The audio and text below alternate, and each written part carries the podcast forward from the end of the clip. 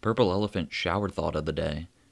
Saying, don't take advice from me is a paradox. This is Purple Elephant Radio, where we hear about storytelling, originality, and creativity from the creators who are actually making something matter. I'm your host, Sean Green.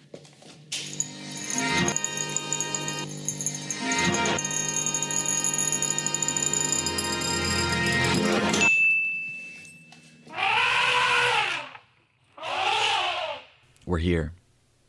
Episode 21, the bonus episode for season 2 The Subtle Art of Branding Yourself as a Creative. This episode is more relevant than ever. And the reason I'm making it is because I needed to figure out the information myself.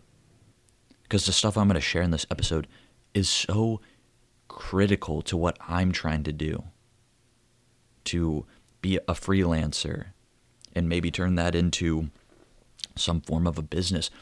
This information that I've been trying to extract from books I've been reading is vital. And the way I see it is that we're reverting back to farms. We're reverting back even further to hunting and gathering. Except now we're using technology instead of uh, physical land. And the seeds we're planting and the berries we're picking are coming in the forms of ideas. And this new age requires us to dig niches, groups within groups, subcategories. Because in order to be the best at something now, we have to invent the category ourselves. So, this episode, as much as I'll try to name a few interesting trends and, you know, predictions I'd like to see in the future, I can't tell you, boom, go into this space and, you know, study your butt off and, you know, learn coding and then you'll be profitable for the rest of your life. That's not what this is about. That's not what I'm about. I, I can't tell you what to make. I can't tell you the what because then it wouldn't be risky. It wouldn't be creative or innovative. You would just be following the steps. But I feel in this episode, I can teach you how to think, how to make the subtle mindset shifts so that you're prepared for uh, the unknown. When technology changes rapidly, when there's a new social media that comes out and everyone's all over it, then you'll know how to think about it. I've recently come to the conclusion that what I'm doing with Purple Elephant Collective, all of it, the podcast, the blogs, films, the collage art, it's all a hobby. In a sense, all of this is professional amateurism. I say professional because I'm working on a deadline. I'm blogging daily. I'm doing a podcast weekly. But it's amateurism because I'm not I'm not adapting for an audience. And what I've realized in this kind of self awareness, first of all, it's sad because Purple Elephant is basically a third of my life right now. And it's sad to think this might not be a decade long thing that I'm doing, that I may adapt, but it was encouraging immensely because it kind of lifted this burden off my shoulders that Purple Elephant isn't going to be the only thing I create. I know for a fact that there will be plenty of other important, inspiring projects that take up my time in the future, maybe in the near future.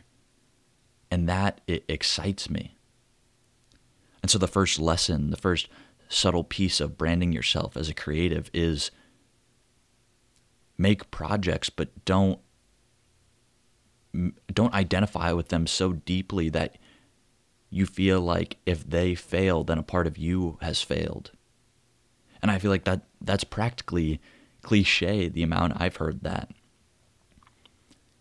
But I think the key is if I'm writing a blog for Purple Elephant every day and one day I decide I'm not going to renew the website, I'm just going to let it simmer. I'm going to let it fade away. Yes, I may have lost that but I sure as hell didn't lose my ability to write. And you know, uh, if I do a year of blogging and maybe I I didn't write the the stuff that people came to see. Maybe I didn't write the clickbait articles and the listicles. So I didn't get a massive audience or I didn't write about a topic that everyone's interested in. But the fact is, I'm learning how to write on a schedule. Whether or not I feel like writing, I'm, I'm teaching myself professional traits. I'm teaching myself how to basically become a pro while still in this amateur stage. And maybe that sounds confusing, but the reason I can't turn the Purple Elephant blog and all this stuff I'm doing into a, a viable source of income is because I'd have to massively change the the stuff I write. I would have to deeply adapt it to a certain subgroup.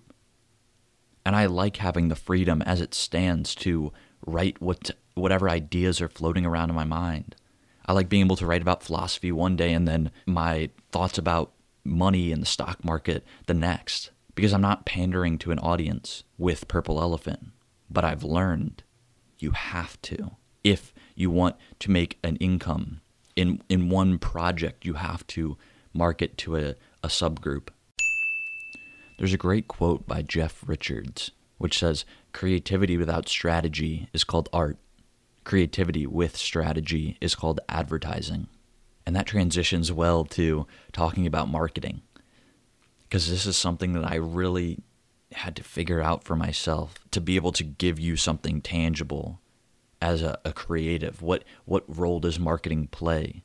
I mean, we're talking about branding, which is a part of marketing, so clearly it's important. And I read Permission Marketing by Seth Godin, and I think what it cleared up for the first time is that you need some ounce of interruption marketing, just an ounce of it you need a, an ad on social media or uh, a 30 second spot before a YouTube video because otherwise there would be no awareness of you, of your brand. You need that ounce of it. The only exception would be if your network is so strong that you're able to message people and just be like, hey, I'm working on this. Or you're able to go to networking events in person, which clearly isn't possible right now, and you're shaking 100 people's hands and you're saying, this is what I'm doing, that would be the exception of just going solely word of mouth. But at the same time, it would be very difficult to build that up. So there's some level of interruption marketing needed, but you don't need much. And when you do, you have to, instead of getting someone to buy something off an interruption marketing or off an interruption ad, you need to get permission. That should be the goal of interruption marketing. What I mean to say is if you're a writer and you have a, a newsletter, but you also sell a, a, a $60 course, with your interruption advertising, you don't you don't sell the course off of that. You just ask people to sign up for your newsletter, which basically means you don't see that sale instantly, but you get permission, which can pay out tenfold. You know, I think people know the this common knowledge idea of just it's much easier to keep a client or a, a customer than it is to find a new one. And the idea of permission marketing. And I think I, I mentioned this in a episode way back when, the the Freakonomics episode. All you need is a thousand true fans, true loyal fans, and that could sustain your career. And again, it's not easy, but by building that permission asset, you're basically investing in an audience that will compound and pay you more and more as time goes on and you have more things to offer, more things to sell. And I should just be clear that this advice is more applicable for a creative who's selling something directly to a customer. This advice isn't as easily applicable to someone like a freelancer who's working with businesses as their clients, but you should still listen to it because I think building a following, building a, uh, whether that's social media, a newsletter, whatever it may be, that can be attractive to clients. If you, you know, if let's say you have 5,000 followers on Instagram, that's some nice leverage to have when you're trying to work with a a, a soda company to make a, a new commercial for them. So that would be the second subtle piece of branding yourself is treat your audience like a valuable asset. And I don't want to say that to take away the humanity of your audience, of your fans, people who follow your work, because they are people too.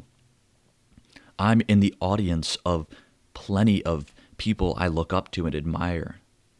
You know, you've probably heard me talk about Seth Godin in this podcast more times than I can count on my hands. Clearly, I'm a, a fanboy. And I'm willing to bet that everyone is a, a fanboy or fan gal in some area for some creator, for some brand. But you also need to be able to be that person yourself to develop your audience yourself. We can't just consume for the rest of our lives. We have to offer something.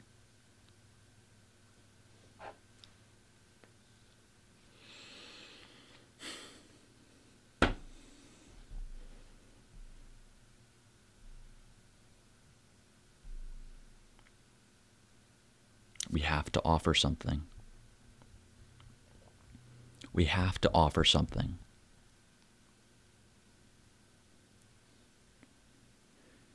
in the book called The Almanac of Naval Ravikant by Eric Jorgenson, and I'll refer to this book again later in the episode, but he says two ways to be successful for the rest of your life, two skills that you need to have are to learn to sell and learn to build.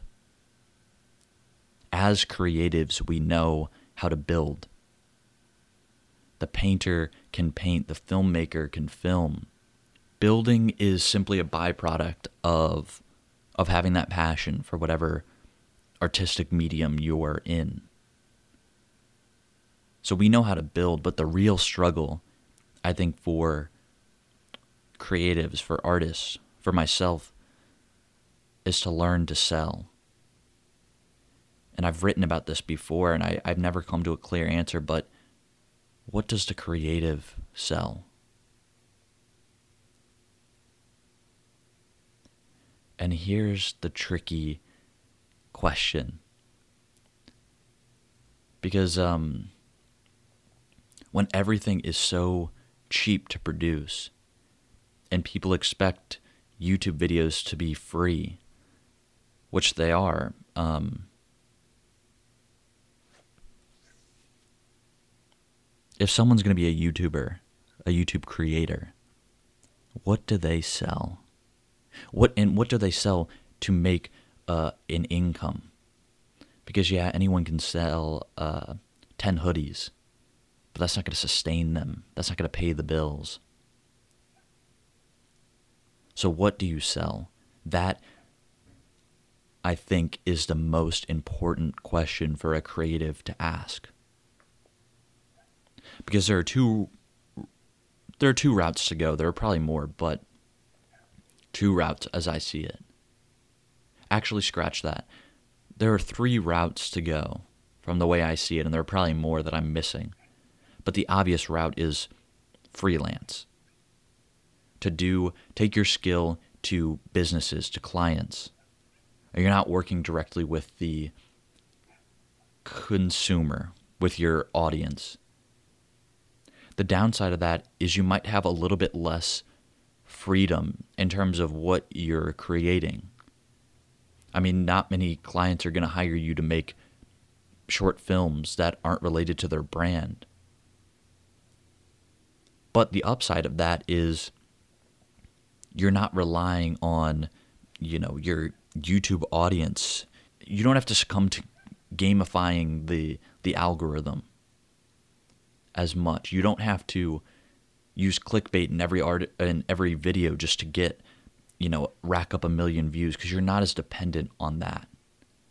And you can really focus on the genuine connection with your audience. You're not as focused on getting the numbers up. The second route would be the opposite of that. And that would be focusing specifically on your audience, on the audience you're building up with whatever skill it is, whatever you're offering, whether you're teaching something about um, a skill, whether you're teaching someone, oh, this is how I edit in Premiere, this is how I color grade things, or this is how I draw, this is my style. When you build up that audience and you focus on them and you listen to them and you have a dialogue with them and say, what do you want to see from me? What do you want to learn more about? Eventually, you can use any number of means to ask your audience to support you.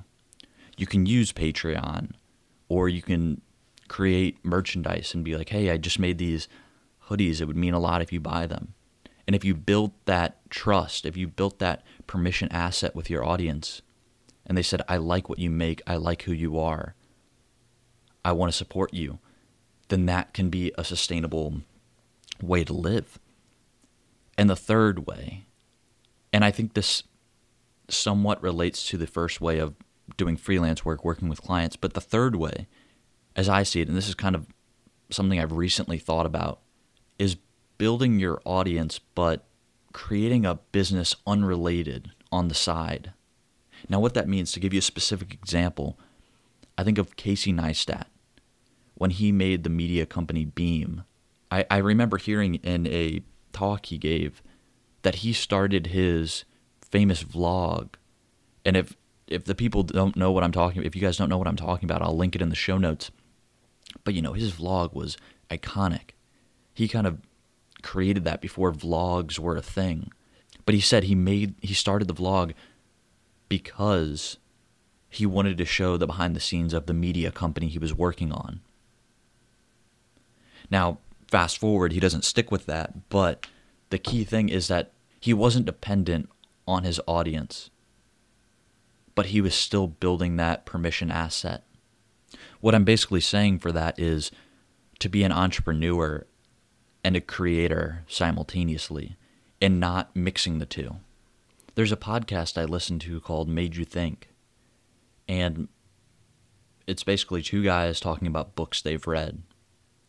And each of these two people have their own businesses unrelated. One, like, brews beer or something, and one started a, a tea business. And their podcast has nothing to do with that. And yet, Somehow I can tell you about it because they bring it up in a non intrusive way. Their goal of making the podcast is simply to talk about the books. And they've sold me, and I come back every time they post an episode because I, I love to hear them talk about the books. But because they've sold me, I can hear their their personal story. And you know, I, I've looked up their businesses, even though they don't say you know, check it out. Here's a coupon. No, they don't offer any of that. They've simply won me over. I trust them with the content they could produce. And because I trust them, I want to see what else they create, what else they're working on. Here's a quote from uh, a Seth Godin blog post, and he was basically talking about the stories marketers tell us. And he says, Great stories agree with our worldview. The best stories don't teach people anything new. Instead, the best stories agree with what the audience already believes and makes the members of the audience feel smart and secure when reminded how right they were in the first place. And I love this quote because I think it it perfectly illustrates what the job of a marketer is. Or I, I should say, what a business is meant to do. Let's take something like a food philosophy, say, like vegan, going vegan. The people who read vegan blog posts don't want to hear on on a vegan website don't want to hear about how keto could be blah blah blah be helpful for them and vice versa the people on a keto website don't want to hear uh, maybe you're eating too much fat and protein maybe you want to avoid animal products they don't want to read that what they want to hear is this confirmation bias of when I read something on a keto website, I want to be like, yeah, I'm doing that. And there's a reason I'm doing it, and it's good for me based on what this article is telling me. And we have to remind ourselves this is not the news, this is not journalism. This is not the truth, the whole truth, and nothing but the truth. This is business, and it's not about deceiving people but it's about giving people what they want. I, I forget which book it was. It, it was another Seth Godin book, but he talks about how they did a taste test of different wines with like people who know how to taste wine, professionals, and the people drinking wine out of these fancy glasses said that wine was better or more expensive than the wine out of drinking out of like normal glasses. And you probably know the wine was the same. It's the stories we tell ourselves. We want to feel smart. When we're drinking wine out of a fancy glass, we want to believe that it's fancy wine. And because we want to believe it, we believe it because of the placebo effect, which I'm not going to get into here. But just remember when it comes to business, it's not journalism. We want to hear what we want to hear. We want confirmation bias in the, the food philosophies we subscribe to, in the, the books that we read. If I read about self development, I don't want to hear about how maybe I'm doing it too much, even though maybe that's at times what I need. But we want to hear what we want to hear. There are two ways to play Pictionary. The first way is to get your suggestion, let's say it's salad.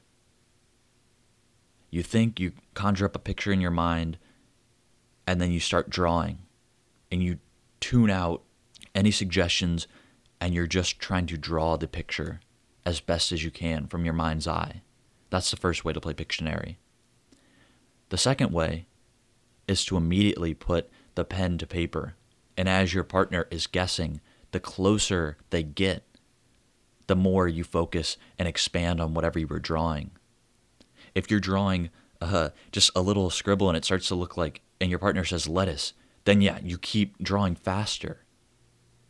What that illustrates is the importance of having a dialogue with your audience.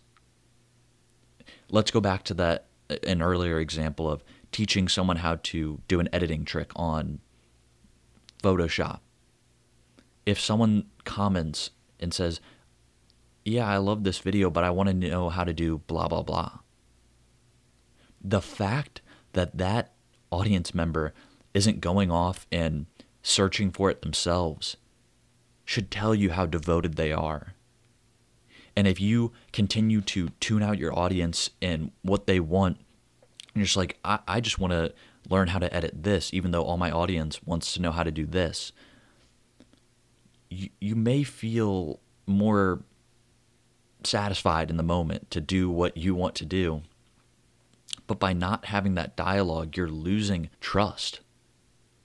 Your audience doesn't see you as someone they can communicate with.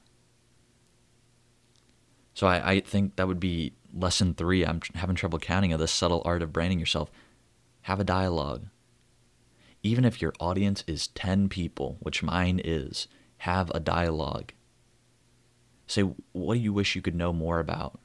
What book do you want me to read for you and just give you the best bits of wisdom? Because I know your time is valuable. Have a dialogue, no matter how small your audience is. Pictionary is played with two people, not one. The, the point, the goal is to get the answer right. It's not about how good your drawing is. And so, to go back to something I didn't really emphasize, what does it mean to be a creative?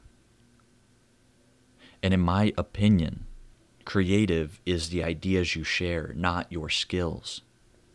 Your skill is your ability to write in engaging prose, to draw, to film, to know how to use Photoshop and Premiere, to sell, to speak, to lead, to get people excited. Those are all skills. Creativity, to be a creative, is to use those skills in a way that hasn't been done before, to emphasize an idea, to bring a, an idea to a new group of people or express it in a new way. Because the way I see it, I'm basically translating half my ideas from Seth Godin and bringing them to creatives, to filmmakers, to uh, writers and musicians. So I'm not bringing anything new to the table. I mean, I'm mashing some of my own opinions into these ideas I'm reading, but for the most part, I'm not the inventor of these ideas. I'm merely bringing them to you. And I would say my skill might be the fact that I know how to edit this podcast, that I know how to speak, as simple as that sounds. But the creativity is the ideas that are flowing. You know, I think collage art is a cool example of this idea of skills versus creativity. Of course, there's some skill involved in using Photoshop. But really, when it comes down to it, collage is solely about the idea. Because an, an illustrator might be able to impress an audience by drawing an almost perfect replica of a plant. But if you um, are a collage artist and you throw a, a cutout of a plant and put it on a different table, people will ask, why'd you do this? There's no, there's nothing special about this. But the reason the illustrator can do that is because their skill is so um, immense that that is impressive in and of itself. But when you take away the skill, all that's left is the idea. So I don't want you to equate the skill and creativity because the entrepreneur who has no artistic talent can be creative in the ideas uh, he or she expresses. There are four kinds of luck, and this is from the Almanac of Naval Ravikant. The first, and I'm just going to read from the book. The first kind is blind luck, where one gets lucky because of something out of their control.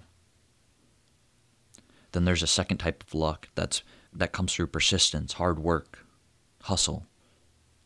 When you're just creating as many opportunities as possible, doing as much as you possibly can, working, you know, 18 hour days trying to network with as many people as you can, and eventually, it's like a petri dish. Mixing something in a petri dish, eventually something might come out of that.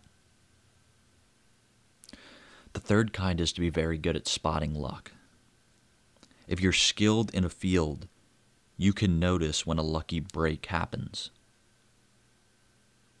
If you know the lingo of Silicon Valley, then you might know when a company is blossoming into something immensely valuable. You become sensitive to luck. And the third kind, which in the book they say is the weirdest and hardest kind, is when you build a unique character a unique brand, a unique mindset, which causes luck to find you. Which causes luck to find you. That's amazing. And in the book, they give the example of if some person finds a buried treasure in the bottom of the ocean, they're going to seek out the, the world's best free diver because they're the only person that can do it and they've branded themselves as the best freediver, they'll hire them to get the treasure and give them up, you know, half of the the money. And all that person had to do was be the, to advertise, to market themselves as the best freediver. But how can you be the best at something, especially in a creative field where art is subjective, where skill can go so many different directions. What do you focus on? The truth is, I haven't found what I need to focus on, but the good news is, I don't think you need to. I think it's better to think of life in terms of projects and don't think of it in terms of career and passion. Because when you think of life in terms of projects, you're not limited to one thing for the rest of your life. You can be a, a writer for five years and then spend a year learning how to draw and become a illustrator for another five years and then start your own business start a design firm and you're not you're not limited to saying you know for myself oh i'm a filmmaker. I can only make films the rest of my life because that's what i was born to do. I don't buy that at all. And of course i'm so young and my mind is changing quickly about what i want to do. This advice may change if i really find something and stick with it. But i think there's freedom in in saying that life is a series of projects and not one passion you have to find and then stay with it the rest of your life. Next thing I want to talk about is the big myths about being creative, which relates to what I was just talking about.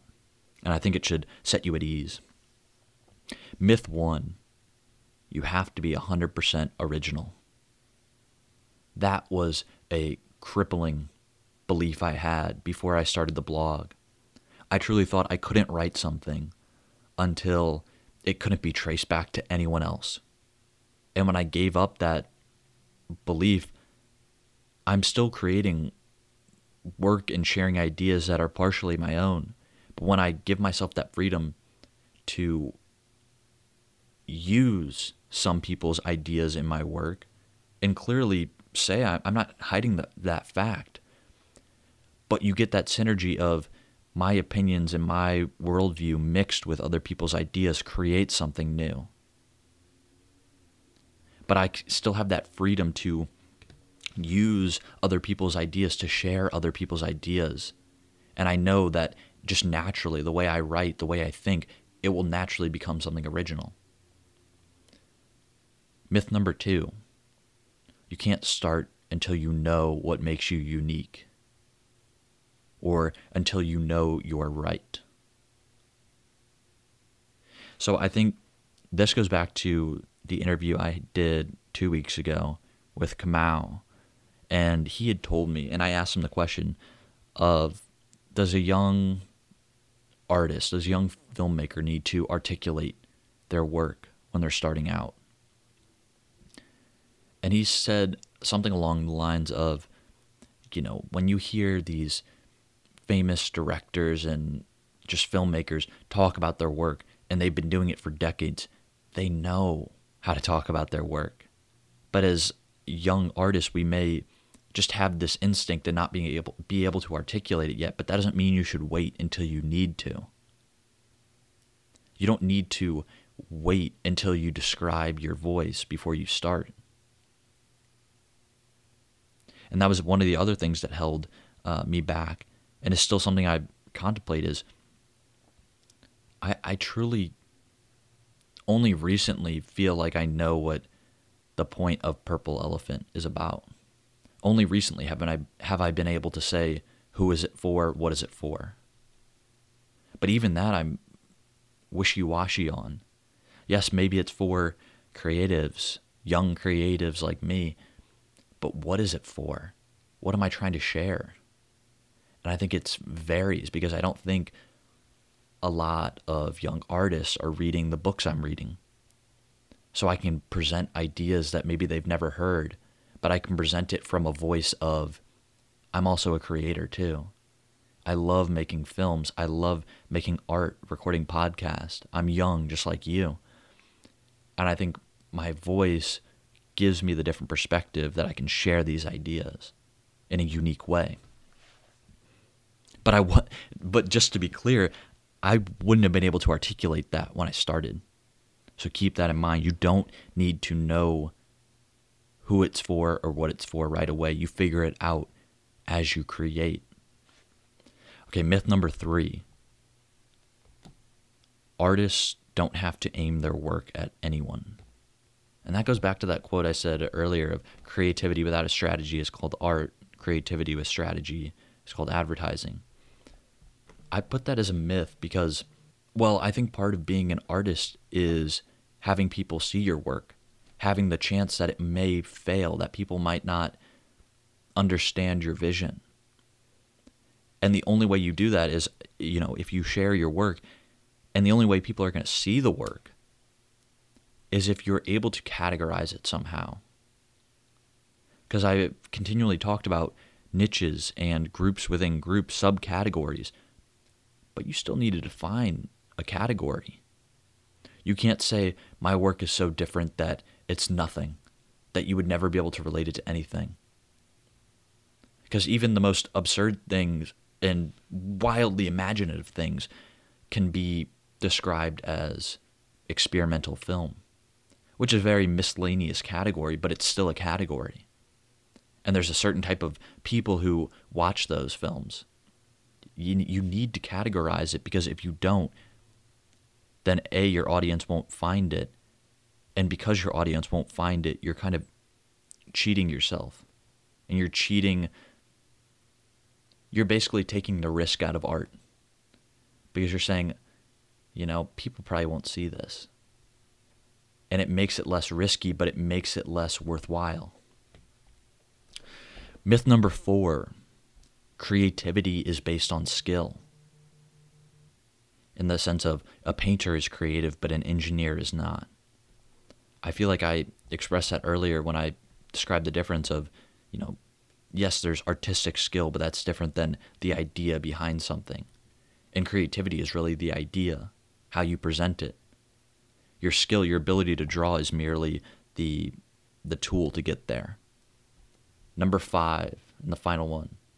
You have to be you have to pick an area to be creative and stick with it. And that was what I was talking about earlier. You're not limited to your quote unquote passion, to your purpose or meaning in life. You're not limited to any one thing. You could stop trying to write and you know, go off and make films for the rest of your life, or you could stop midway through at three years in and try to make uh, paintings the rest of your life. You're not limited to anything. Preach to the choir, sell to the choir. As I'm wrapping this up, and I know as I'm recording this, and it's an hour in on the recording, I'm probably going to cut a lot out because I've been rambling, but like I said, there's a lot going on in my head for this episode. As we wrap up this episode, I want to talk about kind of the final important thing to think about otaku. And what that means, and I've heard it from Seth Godin in The Purple Cow. An otaku is like an obsession, but a little less than that. It's not a harmful obsession, it's not an addiction but it's just to be a passionate part of a community. There's a hot sauce, otaku. There's a group of people who want to continually try the hottest sauce or try the one with double ghost pepper chilies and they're they're crazy in a sense but they love that you know i feel like my my sister has a candle otaku where you know that if you're going to get her a birthday present or Christmas gift, get her a candle. You can't go wrong. And it doesn't mean you have to be an expert, it just means to be a part of that community. I think right now I'm developing a, a chess otaku because I've been watching like an hour worth of videos about it and playing like 30 minutes a day, which doesn't even, that's not even a lot. But like I said, I feel like it's a baby one. But okay, the point, the reason I bring up otakus is because not everything has an otaku. Mustard may have one, but ketchup does not. Because there's an infinite amount of fancy mustards, and there's really only a few kinds of ketchup. There's Heinz and then the off brand. So not everything has an otaku. And what that means is if you're solo, if you're not a big business, if you're not Procter and Gamble, only focus on otakus. Don't try to start a ketchup business is what I'm telling you unless you think you can somehow create an otaku out of that. Uh, ignore what I just said. That's not that's too much. Find the otaku and then build your brand around that. Otakus are easy to find. They're everywhere. Tons of foods have otakus associated with them. Clothing brands have otakus associated with them. I think of Supreme or uh, Yeezy shoes. So they're not hard to find. The thing about otakus is that you don't need to be the most passionate member before you start contributing. And I think that might that thought, that belief might hold people back. You can start a blog about 3D printing and not know anything but be committed to learning and use the blog as an excuse to go in more depth. So don't let that stop you. If you're a beginner at something, don't let that stop you from creating instantly. Because honestly, I personally think it's the the beginner, the person who's the least arrogant, who has the most humility that's going to bring the most genuine information, the stuff that helped them, the tips and tricks. Those are the people I want to listen to as long as they're committed to contributing regularly. As long as they are professional amateurs. What the, you know, what I said way at the beginning. If they're committed to posting on a schedule, day after day, week after week. If they write and, you know, provide sources and stuff that I wouldn't have discovered on my own. And then once that community has been built up, once that brand has been established, once you've made yourself a prominent member in the uh, in that specific otaku, then you begin the dialogue of, you know, what do you want to see more of? What are you struggling with? What can I help you answer? About, you know, whether it's hot sauce, what was a hot sauce you wish you could try, you know? And then you can bring the product to the people. So to summarize this long ramble into a few sentences, to summarize what does it mean to subtly brand yourself as a creative? It means to make plenty of projects, to not limit yourself to one passion, to constantly be curious, to seek out otakus and maybe fall in love with a couple, explore new communities, and then using your skills, your artistic abilities, using those and presenting ideas that uh, the people in the otaku want to hear. Present them with your unique skill set, whether they're artistic tools or social tools like uh, like knowing how to speak, knowing how to lead people, whatever your the tools are, whatever your skill set is, using that to preach to the choir. And then once you have built up an audience in that otaku because you're giving them what they want, because you're listening to them, you have that dialogue with them, then you sell to the choir. And I don't want that. Without going on a long rant, I think selling has this bad connotation of you're just using people to make money. But when you have established yourself in that otaku and you have listened to the people in the community and hear what they want, if they want that new hot sauce, and you know how to make it, then by providing that, by creating an e commerce store which sells weird, unique hot sauces, you are doing both of you a favor the person who asked for it and yourself. It is a win win situation. They get the thing they wanted. You brought it to them, you brought it to market, and you earn money. And you also earn their trust so that you can come back tomorrow with a new hot sauce. You can start a monthly subscription box for hot sauces you can earn their trust and build a brand, build a business, and build a, a life working on creative pursuits. So just remember life is a series of projects. Risky, creative, generous projects. I hope you make something matter. Hey guys, I've really fallen in love with the medium of podcasting, and I finally feel comfortable to where I want to ask for your support. So, in the description and in all of the descriptions following this episode, I'm going to start putting a link for a spot for you to donate a small monthly amount of either a buck, five bucks, or ten bucks a month. Now, this money is going to help the podcast grow. It's going to show me that this is worth my time. And because this is for creators by a creator, I would hope that you can see that I'm doing this so I can sustain the act of creating.